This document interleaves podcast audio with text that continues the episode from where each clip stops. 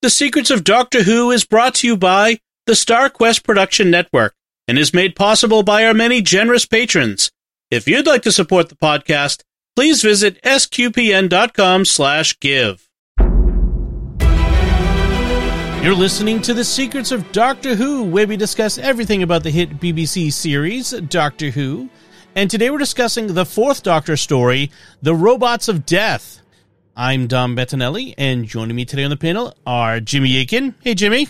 Howdy, Dom. And Father Cory Sticha. Hey, Father Cory. How's it going? Folks, be sure to follow The Secrets of Doctor Who in Apple Podcasts, Spotify, TuneIn, iHeartRadio, your favorite podcast app, or watch us on the StarQuest YouTube channel at youtube.com slash StarQuest Media, where you should make sure to subscribe and hit the bell to get notifications. And I want to tell you about another show on the StarQuest Network you're sure to enjoy called The Secrets of Technology. You can find that wherever fine podcasts are found or at sqpn.com slash technology. Now, I want to eagle-eyed Doctor Who fans, Secrets of Doctor Who fans will note that we're doing Robots of Death out of order because we've already done the f- one that follows Talons of Weng-Chiang.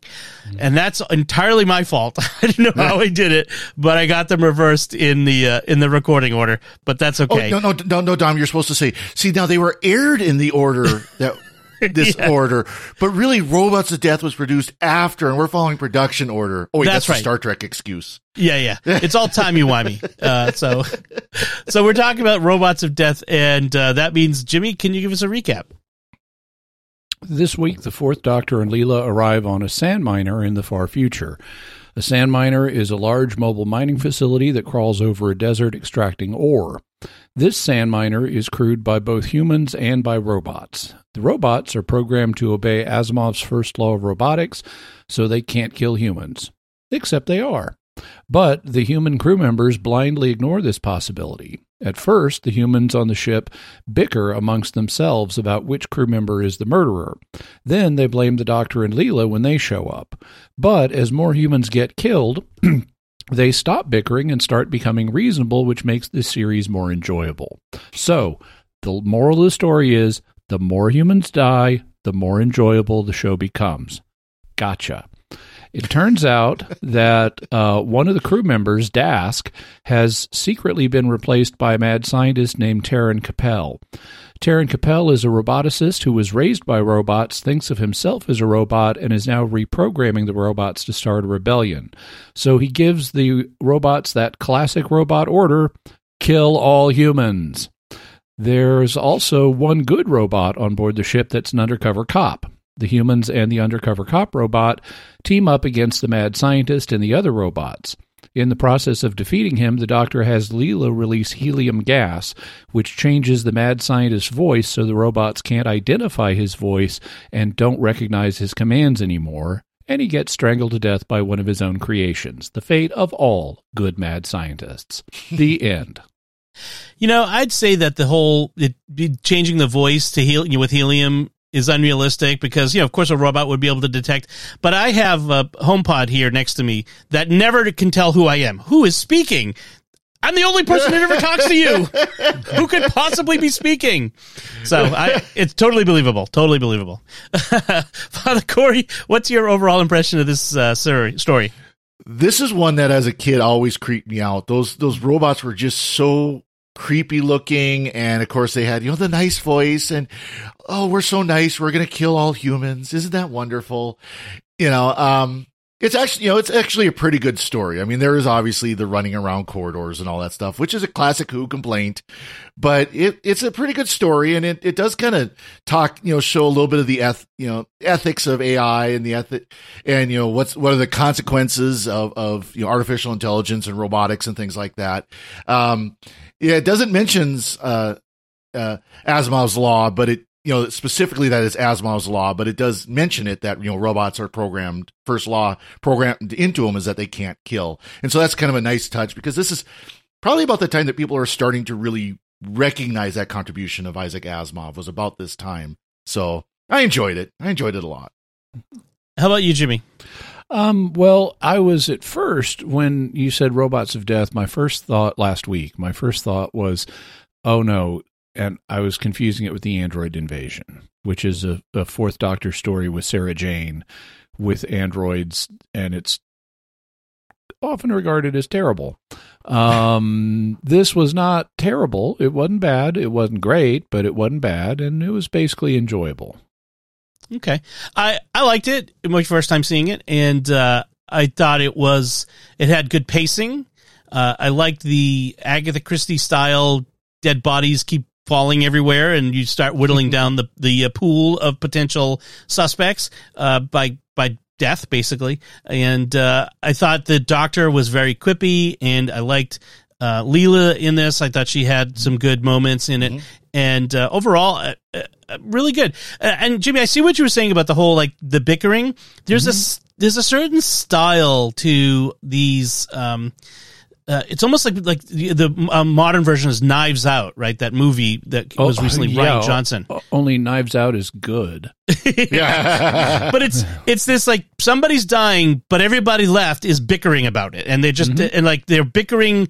It's almost like this. Uh, the, the trope is that bickering and and fighting, uh, you know, in the face of survival, you know, the need to survive is dumb and you know bad for you and will get you killed. I guess, or something along those lines. No, I think the trope is we need to generate um, we need to dr- generate drama while we're building the world in which the story occurs, and so we'll fill that with pointless bickering to generate artificial yeah. drama. Okay, okay. And it's Did, basically it's exhibition dump in, in multiple persons is what right. it ends up being. Yeah.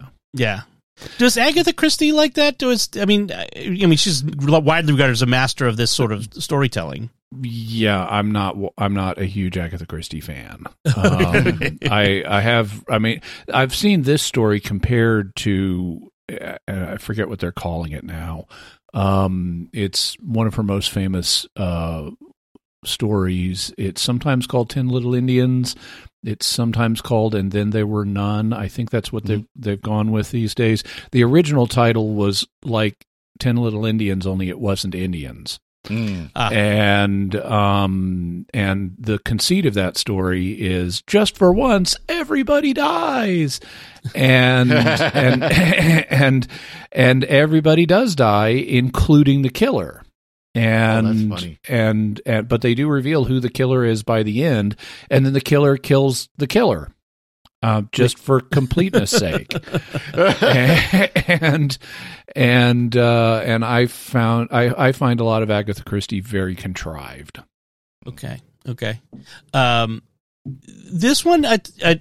I mean, as contrived as, as it was, I I kind of enjoyed the interplay. At least they built up some of the the secondary characters. In fact, it was an mm-hmm. extended scene of these these guest characters mm-hmm. before we ever saw the Doctor and Leela. Yeah, and I want to point out so in that scene they're like hanging out in this lounge on the sand miner and some of them are playing chess with this Onyx chess set and I have that Onyx chess Oh set. nice. Oh, yeah. Cool. um it's it uh, it actually so theirs is kind of like white versus off-white. My Onyx chess set which my dad bought in Mexico is white versus blue but um but it's like I have that exact those That's are the cool. same design for the pieces and everything. I wonder if uh, somebody went to Mexico on vacation and brought that back that's, as a prop. That's what I'm guessing. Yeah, that's awesome. that's really cool. You know the the Father Cory, you mentioned how creepy the the robots are, and it they are effectively creepy in that uncanny valley sense, where mm-hmm. they kind of reminded me a little bit of the Clockwork uh, robots of the the uh, tenth, Doctor, Doctor um, the girl in the fireplace, you know, from mm-hmm. um, you know, uh, David Tennant, Steven Moffat. Yeah, yeah, uh, but it was like France. It was Marie Antoinette. Yeah, that whole thing. Yeah. Um, uh, Madame de Pompadour. Right, exactly. Sorry, that's what I was reaching for. And so it was. Um, they they had this this very stylized look to them, even right down to like a hairdo mm-hmm. that was going on. Uh, and yeah, it was effectively creepy. In fact, several times in the episode, they bring up the whole concept of the uncanny valley without calling it that. I don't think. Yeah. I don't think anyone ever it, said it. Nope. It didn't have the name when they made yeah. this serial, but they do talk about the uncanny valley effects. For people who may not be aware, un- the uncanny valley is a phenomenon in human psychology where as something looks a little human, but not very human. It can be cute, like an you know an anime animal with big eyes and stuff. And then as it gets closer and closer to human, it looks more attractive. But then when it gets too close to human, its attractiveness plummets. And that's the uncanny valley because now it's a it's perceived as a threat. It's almost human, but there's something wrong here. Yeah. And um and they talk about this in terms of how robots give off no body language signals. And so it's kind of like being sur- being surrounded by robots is being like being surrounded by walking talking dead men. Hmm. and This, uh, so then that leads to robophobia which is they define on screen as the irrational fear of robots. But it is you know creepy when uh when you have um like there's one character named Toos. She's the second in command on this sand miner. And a robot is coming to we're seeing this from the robot's perspective. So we're seeing his hands come out and strangle her. And mm-hmm. she's begging for her life. And the robot is just calmly going, kill, kill, kill. Yeah. I have to say, there's a number of these times where the robots go to kill somebody, and it's like, you know, you could run, Yeah. you could move out of Well- range of the hands. Well, they're and they paralyzed kinda with an- fear. we don't see it on screen, but they do say that they run faster and they don't tire. Yeah, I, I I get that, but like the like she's at one point she's just kind of laying there, like kind of exposing her neck, waiting for the like the actress kind of messed up, I, I guess, you know, and, Yeah. and she just like laid there waiting and lifted her chin just to give him access to her neck, like or you could run, uh, but yeah, uh, yeah, I I don't know that I would even knowing that they could catch me, I'm not sure I would lay there and die. Yeah. Uh, but one of the interesting thing is, is that scene, that beginning scene. There's this whole discussion of how, like, someone's getting a massage from one of the robots, and uh, is it Poul who's mentioning? No, it's the first guy that died, Chub, who's mentions how uh, he heard a story about somebody who's getting a massage, and the robot like tore his arm out, uh, off uh, in the in the doing, and like that's impossible. It was this whole foreshadowing. Like it's Oh, yeah. impossible for the robots to hurt. And as soon as he said that, I said, "Oh, robots are going to start killing people in this one." Yeah. Yep. Well, also robots of death in the title credits would kind of give you Yeah. that impression too. Uh, there's that too. Yeah, yeah, yeah. I guess so. uh, I do like the fact that. I mean, maybe it's just me. I, I'm usually pretty good at picking out who the bad guy is early on, um, and in this one, I they they kept that suspense going for a while until they whittled the the the uh, number of suspects down a bit. Um, it was still uh, up in the air to me who it could be that Yeah. was behind it all. So that was good. they did a fairly good job of misdirection in this, trying to make you think that the, the captain of the sh- of the ship is going to be the bad guy, and he's not. He his name is Uvanov, and he once once eh, once they realize the robots are doing all this, he instantly becomes totally reasonable, and he and he and Toos are on the same side now. We're going to fight those evil robots. Right, right. And, and they and they don't overdo like so, a lot of times they overdo the misdirection like mm-hmm. oh don't you think it's this guy it's like Yeah. well since you want me to believe that so much probably not yeah. but but no they don't overdo it that that Well, was they, good They they kind of take a nod that way, where it's, well, you're the one who found the body. I heard him scream from like two corridors down. Of course, I found the body. I went looking for it. You know, right, right. Um, it, it it was a bit frustrating how long it took for them to get over the, the this idea that the robots couldn't possibly be doing this because the idea that's of someone like they they say early on, oh, you couldn't possibly reprogram them to kill because there's so many layers of safety measures. Yeah. Except, you know, Well, It- and he and we see later on at towards you know when they show it, it, he's not reprogramming them. He's literally just burning that part of the the programming out of the robot's mind, Right. basically. Right, right, exactly. Which you know seems to be a little security flaw. Uh, Yeah. maybe maybe don't make it easy. Inputting some malware, you know. yeah, right. Yeah, maybe if you burn out the security part, it also burns out their motor control, and they just shut down. Yes, th- that should be a failsafe. Yeah, that would be that would be the way to design it. Um, I, I do like. Uh, so this is is this the second Leela adventure? Right. This is only her second Um, before Yes. this was so she's still getting used to things, and this is Mm-hmm. where we get the Doctor explaining how the TARDIS is bigger on the inside. Yeah, one of the few explanations in Classic Who of how that works, and they actually explain it pretty well. The Doctor has two boxes, one of which is clearly larger than the other, and he puts the large box down on the TARDIS console table, and then brings the smaller box up close to Leela and says, "Now, which one looks bigger?" And she says, "Well." The one over on the console is clearly bigger, but it, in reality, but this one looks bigger. And he says, "Right, the trick is you just take the the one in the distance and shove it inside the near one now.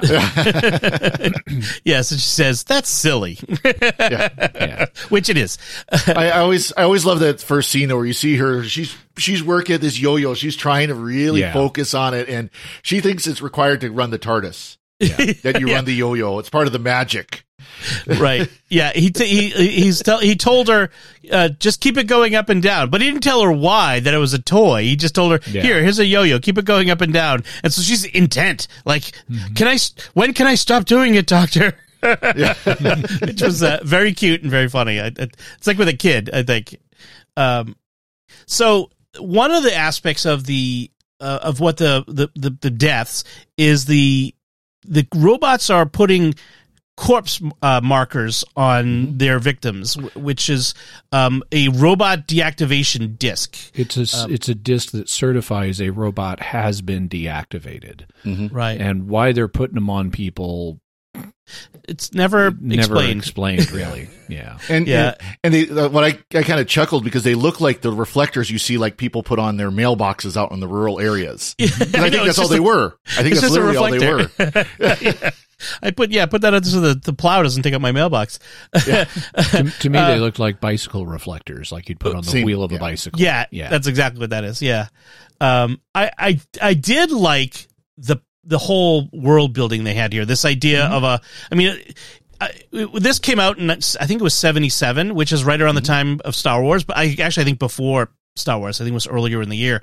But it's like a Jawa sandcrawler in a sense. Mm-hmm. You know, it kind of I kind of got that that vibe from it, and I like the idea like you have a world full of sand, and you're going to mine the minerals that are in the sand with Mm-hmm. these very big. Uh, you know, if you do it on the right scale, it'll be worthwhile. Um, and it's and you have this these different classes of humans, but they're all working together, and I mm-hmm. thought it was an interesting premise, a very The- I, idea. They also have thousand mile an hour sandstorms on this planet, which they mm-hmm. explain is actually good for the mining because it stirs up the ores in the sand, making mm. them more accessible. So the heavier, valuable ores don't just sink to the bottom and stay there.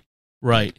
And that's the source of one of our cliffhangers at the beginning of the first episode because do- the doctor and Leela have the TARDIS has materialized inside the scoop so that mm-hmm. they're standing there and the scoop is open and they see the storm coming at them. The louvers, like they have these louvers open, and the TARDIS has been taken away.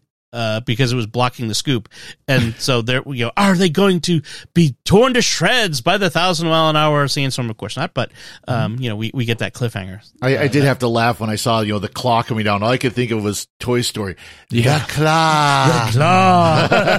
the claw will save us. Yes, that was that was funny.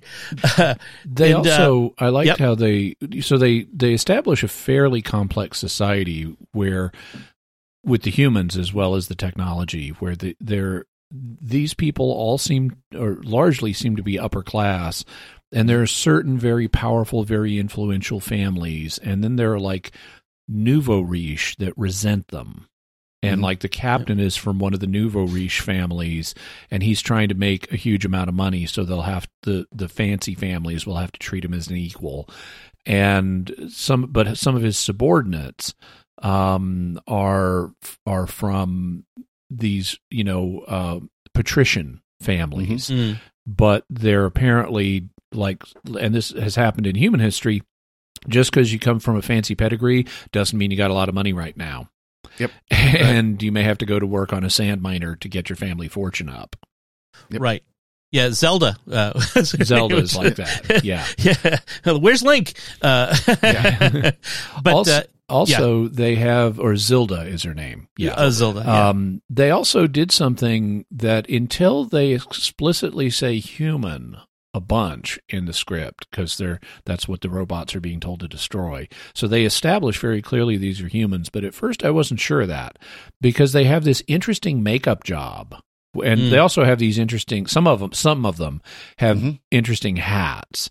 Um but all of the humans have this kind of mascara that goes not around I, I I guess you normally put mascara just on your eyelashes, is that right? I think so. Yeah. But instead, they've got it up over their eyebrows, and it makes kind of like a domino mask around their eyes, and then it goes down their nose and connects on their nose. So it's this interesting looking makeup thing that I thought might signal they were aliens, but nope, they're humans. So that's just a cultural affectation of the future. Yeah, yeah. Um, yeah, Chub and Zilda were from the upper class. Uh, and Dask, who is, is actually Taren Capel, later on, he ends up re- putting on makeup that makes him look like the robots. It's, he's got this clear, like he, he wants to be, A he thinks of himself as a robot. Uh, so it's interesting. The robots come in basically two types. There's the- Three. Three. Well, there's the the uh, light green Vox, the darker, almost blackish. Uh, They are black. Yeah. Is it Yep. black? Okay, the Yeah. black, uh, the the the old. So, so here, tape is at, hard at, to see. At, at the top, you've got su- the Super Vox, Yep. and he's like he has a voice. That's why it's Vox, Mhm. and he's intelligent. That's why it's Super, and he's silver. And then in the middle, you have the Vox robots. They have voices. They can talk. They're just not super, and they're green. Mm. And then at the bottom, you have the dumbs. Dumb meaning mute. They do not Right. have a voice, and and they're wearing blackface. These are robots in blackface. How racist can you get? they're the they're the laborers. They're the the, the, the Yeah. dumb servants. And uh, although our uh, undercover robot cop, uh, which is should have been Yep. the title of the of the Yep. story, That would be yeah. That would be much better. um, he's and actually I really like this character. I mean, Yeah. he he needs some help along the way, and he's partnered with a human, Poul, who's there as an undercover Yep. uh, cop. Until, And- as Leela said, his, says his mind is broken. He Yes. eventually freaks out and is useless for the rest of the story. I know he kind of disappears, uh, and uh, but I do like having the D eighty four. I think is uh, is, is or D yeah D eighty four. It is. It's D eighty four, and he's a really great character. Um, He's he appears to be a dumb, but he's actually like a super vox. He's mm-hmm. he's in, he's intelligent and has a voice and is capable of independent reasoning and and is sensitive to human social situations and has a realization that not all animals have, which is not everybody knows the same stuff. A lot of mm-hmm. animals think if I know it, everybody knows it, and no, that's not true. Hmm. Um, and he he so he's like, please, he, in talking to Leela and the doctor, you know, he he'll say, please don't, you know, give me away. I'm not allowed to speak. You'll have to speak for me and stuff like that. Right. Right. There is a great so Leela and the doctor they end up they show up at the wrong you know the wrong time the wrong place at the wrong time that makes them look like the the killings must be them people started dying when they arrived and it couldn't be the robots or any of us so it must be you and uh That was And such so a they- trope back in Patrick Troughton's day. right right the doctor would show up and is immediately accused of whatever crime has just been committed. right. Yeah. Yeah. they're bringing it back. Um, and so they they they're brought you know into this lounge area and they're being interrogated. And there's this great scene where like the doctor has a couple of really nice lines in this in that bit where um he's like reaching for some jelly babies and um you know he offers it to this guy Borg. And he Borg like smacks them out of the doctor's hand. You could have just said no, thank you. Yeah. Like- no thank you would have been sufficient i also love that be that scene i was as we were approaching that moment it's like oh this is where it's from um the sycorax rock uh has a, a fourth doctor parody called Prydonian Rhapsody to the tune of Bohemian Rhapsody. Mm. And it, there's one moment in that song where uh, the lyric is "Do not throw your hands at me," Mhm. and as, and in the video, it has that moment where the doctor is offering a, a bag of jelly babies and then the other character just slaps it out of his hand and that's the video image synced with the lyric do not throw your hands at me slap. And it's a really great moment and it's like oh yeah this is where it comes from. Well, and then and then later on, um, there was a uh, a robot that was trying to get to Leela. I think it was Mhm. V six, and she's able to trap the robot's hand in the door. So then the robot detaches his hand. Mhm. Well, then when the robot gets in, it picks up the hand and throws at her, and she says, "Do not throw hands at me." yeah yeah right, and of course, That's you know, what- yeah. to throw hands is to fight. You know, Yeah, yeah, throw hands. That's funny. The doctor also gets a nice uh, insult off on uh, Borg. He says, uh, "You're a classic example of the inverse ratio between the size of the mouth and the size of the brain." I'm like, "Oh, burn!" He's really good burn on, on on Borg on that one. Oh, Um, by the by the way, I meant to yeah. mention. Um, I mentioned that th- some of the humans have hats that are really weird looking hats. I, here's how I described them in my note. In my notes, Zilda has a silverfish fin hat. Mm-hmm. Uvanov has a tall backwards, a tall silver backwards flower petal space hat, and Toos has a golden mohawk spiderweb space hat. Those are accurate descriptions of the. Yeah. yeah, those are, that's a good way of describing them. I wonder if You there know- were some, you know, they don't really say anything, but I wonder if they were meant to show like authority, positions of authority. Right, Something, or yeah. yeah, or uh, status. Yeah, Yeah. Yeah, because Uvanov has. I mean, all three of them are high ranking, I gather, and Yeah. Uvanov has the tallest hat, so I assume that signifies he's in charge. Yep. Yes, we should we should re-implement that in our society. Like the the bigger the hat, the more important you are. Like Well, we've you know, got it in church. Yeah, that's right, we do. But you know, the president should wear a stove a stovepipe hat like Abe Lincoln. You know, that should be that would be amusing to see. Um, so Ivan, one of the things that gets Ivanov uh, s- suspicion from Zilda is this secret that he's carrying around, which is that he was responsible for, or they believe he's responsible for killing a man by exposure on the surface uh, ten years ago. That man being Zilda's brother, Right. and, And when she finds out, she's all revenge. You're a murderer now. Right. Right before a robot kills her. right, right, and he- she's she's dead right there with the evidence and in the- Ivanov's quarters. So therefore, you know, red-handed, you know, you know, uh, they think it must be it must be Ivanov. And Poul and Carroll were both witnesses, which is uh interesting that Poul would have been a witness because he's an undercover cop. So was he undercover there? That's interesting. Well, didn't he say something about that he was away from the Yeah. miners for a while? Oh, so he was okay. he was probably on his crew, and then left to be the undercover cop, and then came back. I see, I see. Yeah, that that could be it. Well, and then Um, eventually, then we find out later on that really Uvanov tried to prevent uh, Zilda's brother from going out, but he went robot crazy Yes. and, Right. And, and so left the ship. actually, Uvanov, Zilda is wrong. She misinterprets the connection between her brother and Uvanov. Her Uvanov actually tried to save her brother. Yep. and Ivanov feels guilty, like he, Mhm. you know that not that he killed him, but that he didn't prevent it, that he didn't see it and save him in time, Yeah. um, which you know is is admirable. That's a it's virtuous on his part. Then Unfortunately, early on, everyone is just bickering, and Mhm. none of this im- relevant information. The characters therefore never learn any of this relevant information from each other because they're they're bickering so hard. Yep. And it's like, oh, come on, guys, let's not bicker about who murdered whom. Yeah. this is supposed to be an happy occasion. so uh, And, it- you know, and Yeah. the one thing they do good though with Uvanov's character is, you know, at the beginning he's he's all about I'm going to get the ore, I'm going to get the money, I'm going to be rich. You know, it's me, me, me, selfish, materialist, you know, Mhm, mhm. capitalist.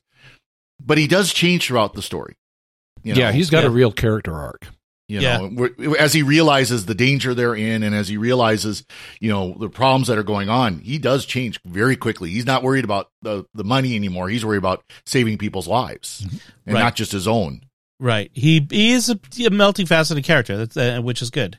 Um, I, one thing I like about Leela is that you know she's she's she looks like a savage. She looks like unsophisticated barbarian, but she instinctively understands what's going on better than these supposedly sophisticated humans here, Mm-hmm. and and I like that that that Leela gets to shine in this one like that. So that that was really a, a good aspect of it. Yeah. Um, I note also that Dask is is one of those villains who doesn't like to gloat. He's actually the doctor actually gives him a chance. Oh, when you know he's about to kill the doctor, he's like, "Wouldn't you like to tell me your whole secret plan?" No, Yeah. that, would, that No was a good moment. monologuing. No, No monologuing. monologuing.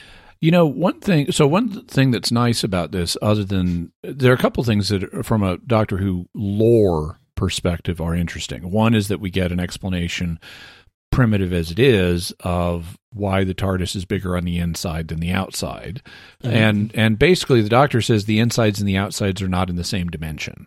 Mhm. And for what you could communicate to a 1970s TV audience, that's pretty good. You Mm. know, Yep. um, the but then the other is in terms of lore building is the doctor says his age in this. He says he's 750 years old, which would mean 300 years have passed since uh, Tomb of the Cyberman, when Right. Patrick Troughton said he was 450. Um, so so both of those are are interesting from a from a sort of lore building perspective, and an otherwise somewhat forgettable episode. You Yeah. know, I mean, it's not bad. It's just somewhat forgettable. right. Um, it would have been more interesting if they like we never get to see uh, uh, Poul, who's named after science fiction writer Frederik Pohl, right. just like the roboticist. Um, It's not uh, Poul Anderson. yeah, Poul. Um, yeah, sorry, Poul Anderson. Mm. Um, it, the the roboticist Taren Capel is his name is meant to re- be reminiscent of Karel Čapek, who Yes. was the author that wrote R.U.R., the play that introduced the word robot. Oh, right. Um, because it's like an East in an Eastern European language that um that Capek spoke, it means drudge. Mm. So a robot is a drudge. It's something that you do you create to make labor. It's an it's an artificial man to to do labor, uh, be a, basically be a slave. And um, RUR stands for the com- it stands for Rossum's Universal Robots, which is the company that makes robots in the play. Right, right. Yeah, I do remember that. That's why that was familiar. I'm like, why is that name so familiar? But yeah, Yeah. that's that was good. and and and they actually have a robot rebellion in Rossum's Universal Robots, like they're trying to start in this one. Mm. Only that one is successful. well, and that's one of the things that that um, Hey, you baby, know- why don't we get together and kill all humans?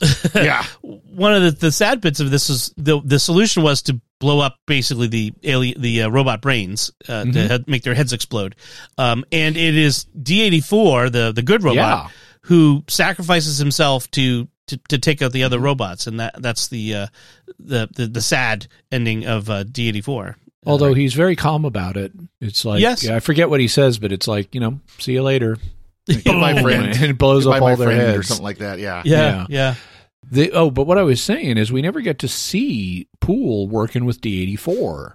I mean, you can just imagine the trailer. I mean, you know, one of them human, one of them's human, one of them's a robot, and together they've got to go undercover to stop crime. You know, and it's like, okay, robot human buddy movie, co- undercover cop buddy movie. That sounds fun. Re- Well, this- RTD, are you listening? Russell T Davies, are you listening? We need this for the Whoniverse. Oh, the seventies, the seventies had a lot of those like buddy cop shows, like you know, Yeah. uh, Starsky and Hutch uh, sort of thing. So that would have totally worked. That's what I was just thinking. A space flying around in a spaceship with the red and white stripe, the Starsky Hutch red and white stripe. Love that car. That was awesome. Um, uh, the only the only other thing I, I wanted to mention was just like the the use of the helium to change uh, the voices and Why do you everybody's- mention that? and and the and the doctor's voice doesn't change, and at least they give us an explanation. Yeah. Like the doctor, she asks him, "Why didn't your voice change, doctor?" And he's and he explains because he's uh, uh, Gallifreyan and he's got two hearts and whatever you know some some And it- cockamamie story. But not affected by helium because of his respiratory system. Yeah. Yep. right, right. Uh, maybe Tom Baker just didn't want to suck helium and have his voice changed. or something. Well, it it also can be. I mean, there could also be a plot reason for that because if his voice, he's talking before, Mhm. um, before um, Capel starts trying to give his countermand orders, you know, don't kill me. Mhm. And if Right. if Tom Baker's voice had changed before he gave that order, he could have realized his own voice was going to be affected too. Yep. And that so it could have tipped him off and he might have been able to find some other way of saving his life. So uh, one thing I forgot that even better than the the uh, the clockwork robots of um, Girl in the Fireplace, this is actually much more like these robots are much more like the ones in the Voyage of the Damned in the spaceship Titanic, Visually. the, uh, the angel like angel. ones, yeah. Even to the point of they're very pleasant voices, and the in, including when they say "kill, kill, kill," which is Yep. very similar. So that, that I have to say, visually good they look the connection, same. Yeah. Um, Father Cory, any other notes on this one? I, I love Leela when she first has to fight one of the robots. You know, she's got her knife out and she's fighting, and you know, she throws the knife. The knife sticks it, and the robot just knocks it away. Oh, now you're just showing off. that was yeah, that was good. uh, uh, Jimmy, any other further notes? Well, I like that they, even though they don't name it, I like that they've got Asimov's first law in here because we do need, if we're going to have robots, we need safety features like that. Um, the I didn't like all the bickering, but I did like how everyone became reasonable, you know, at a certain point. Um, I I didn't like a couple of of bits of outdated science that we have in this story. One of them is the doctors. I, I someone saying it's impossible for robots to kill, and the doctor says, "Well, like what about bumblebees? It's impossible for them to fly." It you know according to the laws of aerodynamics, like no, it's not. It is not impossible for bumblebees to fly.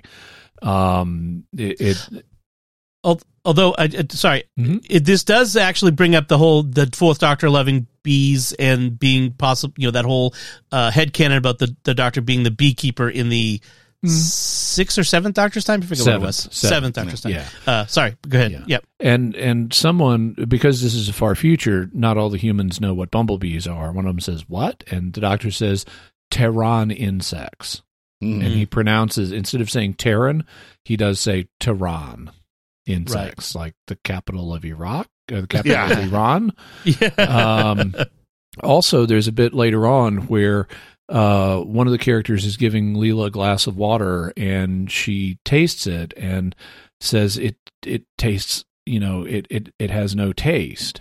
And the the the guy on the sand miner says, "Yeah, um, you know, water, you know, on a sand miner never has a taste." And it's like, okay, we got multiple problems here. First thing, if you've ever drunk distilled water, which is what he indicates this is, distilled water tastes terrible. Mm. Yeah. We need those minerals in it to to make it taste not terrible. Um, the so if you ju- if it's just pure H two O, oh man, the taste is awful. If you don't believe me, go down to the store, buy a bottle of distilled water, Yes. take a slug. You will see what I mean. Yeah. Mhm. Um, but actually, water does have a taste. That's why distilled water tastes awful. It's just it's such a mild, ubiquitous taste. We're so used to it, we think of it as if it's no Right. taste, but really, water does have a taste. Right. Right. Um. All right. So I think that does it for this discussion, mm-hmm. and we'd now like to take a moment to thank our patrons who make it possible for us to create the Secrets of Doctor Who, including George C, John Y, Norman S, Jessica K, and Manny T. Their generous donations at sqpn.com slash give make it possible for us to continue the Secrets of Doctor Who and all the shows at StarQuest, and you can join them by visiting sqpn.com slash give. And we'd also like to thank Simon Yannick for who edited this episode for us. So that's it from us this time. What did you think of The Robots of Death? You can let us know by commenting on the show at sqpn.com or the Secrets of Doctor Who Facebook page, or send an email to Doctor Who at sqpn.com, or visit the StarQuest Discord community at sqpn.com slash discord. You can watch The Secrets of Doctor Who on our YouTube channel at youtube.com slash starquestmedia. And we'll be back next time when we'll be discussing the first Doctor story, The Mythmakers. Until then, Father Cory Sticha, thank you for joining me and sharing The Secrets of Doctor Who. Thank you, Dom. And Jimmy Akin and friend, thank you as well. Uh, for me and my uh, my companion canine. Thank you. and folks who aren't watching the video, Jimmy's got uh, a, a beautiful dog in his lap. And once Yep. again, I'm Dom Bettinelli. Thank you for listening to the Secrets of Doctor Who on StarQuest. And remember, if people see you mean them no harm, they never hurt you. Nine times out of ten.